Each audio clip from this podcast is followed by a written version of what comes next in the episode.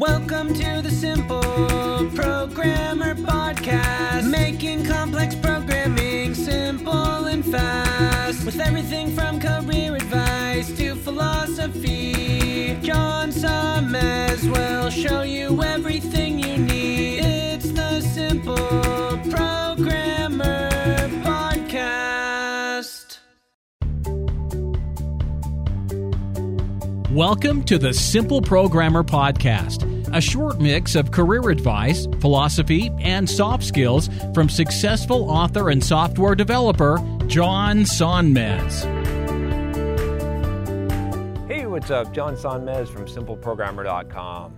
So, I occasionally do some videos on real estate investment because, uh, as you know, if you've been following me for a while, I, I do a lot of real estate investment. I have in the past. And so, I thought I'd answer this question about passive. How passive is real estate? Uh, so, uh, this question comes from Tom. He says, I'm sorry I'm spamming you with all these questions, but I'm hooked on your channel slash site and I've watched a ton of your videos and have prompted me to have more questions. So that's all right. Uh, so, uh, so he says, if I were to try and invest in a rental property and have a property management company manage the property, would this cause any issues? Any issues? Basically, how passive is it? Is there a ne- is it necessary for me to be in the USA? Oh, Siri is activating here. Uh, in in order to own the property, I'm a U.S. citizen and will continue to pay my taxes here yearly. Thanks for everything, Tom. So, you know, basically, is how, how passive is real estate investment? So, it depends. if you do it right, it can be pretty passive, but it's not 100% passive. There's this sort of thing about the more you, have got a few trade offs in investments that I've discovered. You, you've got risk, You've got passiv- passivity, passiveness, we'll say whatever, and you've got liquidity, right? And those things are in different relations to each other, right? And so the, the higher the risk is, the, the more possibly passive you could have something and the higher liquidity, right? The lower the risk is, then you're going to have different trade-offs in other areas. So let's, let's talk about kind of the characteristics of, well, just give an example. Let's take stocks, right? So stocks, right, they're highly liquid. You can trade stocks very easily. Uh, the, the risk is, is, is medium, it's, it's fairly high. It's not super, super high.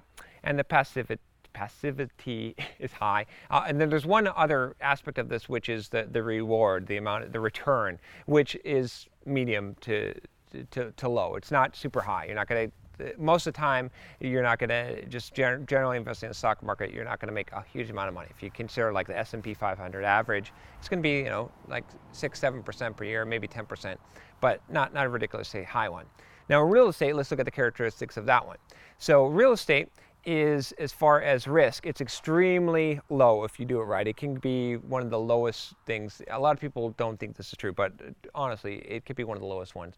And then if you look at the liquidity, it is it is medium to it's low liquidity. It's very hard to to get rid of real estate, to sell, to buy. It, it takes a lot in order to do it. You can't just do that overnight, right? You can't just, there's not a trading market for that.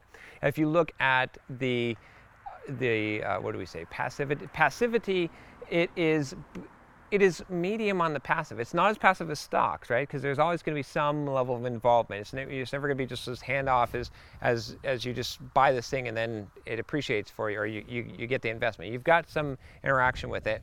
And then as far as the reward it's it's fairly high. It could be you could get very high returns on real estate higher than the stock market so so that's what I, am laying this foundation because I want you to understand where the, the knobs are and where you're, you know, it, it all, there's nothing that's like such a great investment. they they all kind of have their, their, their pros and cons, right? And it balances out because, because you've got these factors that are playing against each other. So when you look at it, real estate is going to have, you know, is not going to be as passive, as as other investments. You just have to realize that.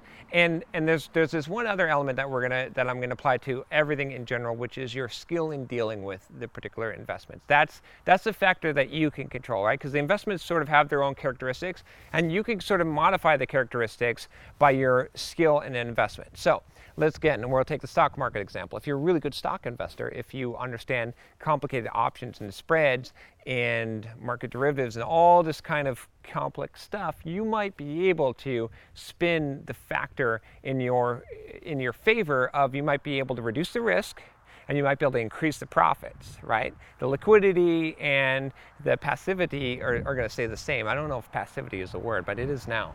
So if we take that to real estate, if you're a really good real estate investor, right, you might be able to take the, uh, you should be able to take the risk way down, but you might be able to, what you could tweak there is a passivity, how passive that income is, because the better that you are at selecting the right properties and selecting property management are going to control that factor. The, the reward side of it, you can't really control all that much, right? And the liquidity you can't control, but you can, the biggest thing that you can do with the skill in real estate is, is to make money when you buy, right? That's the risk factor and the passivity. And so the way that you control the passivity is by selecting good properties that are going to be easy to rent out and by selecting good management companies, right? And, and using management to do that. Uh, in the past, I've made mistakes and I've tried to manage my own properties, and the passivity on that investment was horrible, right? I had to be there every week collecting, every month, knocking on the door, collecting rent, and not doing a good job of it, right? and dealing with hassles and fixing toilets and calling plumbers and all that stuff, not passive at all. That's for one property. Now I have like 26 units, right?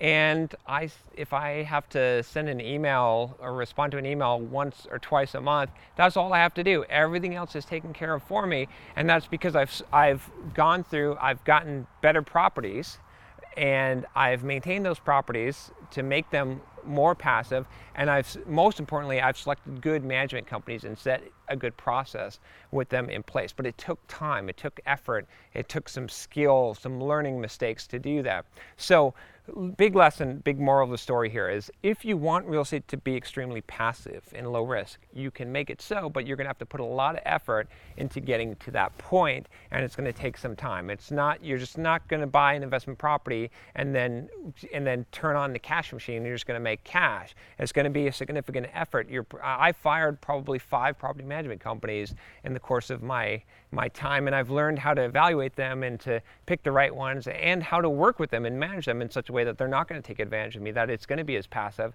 as possible. So that's going to be a requirement. But if you can do all that, I honestly, that's why I say that I think real estate is the best investment because I think you can make it passive enough to the point where it's almost as easy, almost as passive as, as the stock market, and, and it's a lot more profitable. And that's, that's where I've gotten to now and, uh, and I, I, think you can, you can get there as well. So hopefully that answers your question. And if you've got a question for me, even if it's about real estate or fitness or whatever you've, you've got, give it to me. Uh, you can email me at john at simpleprogrammer.com. And if you like this video, subscribe. Take care.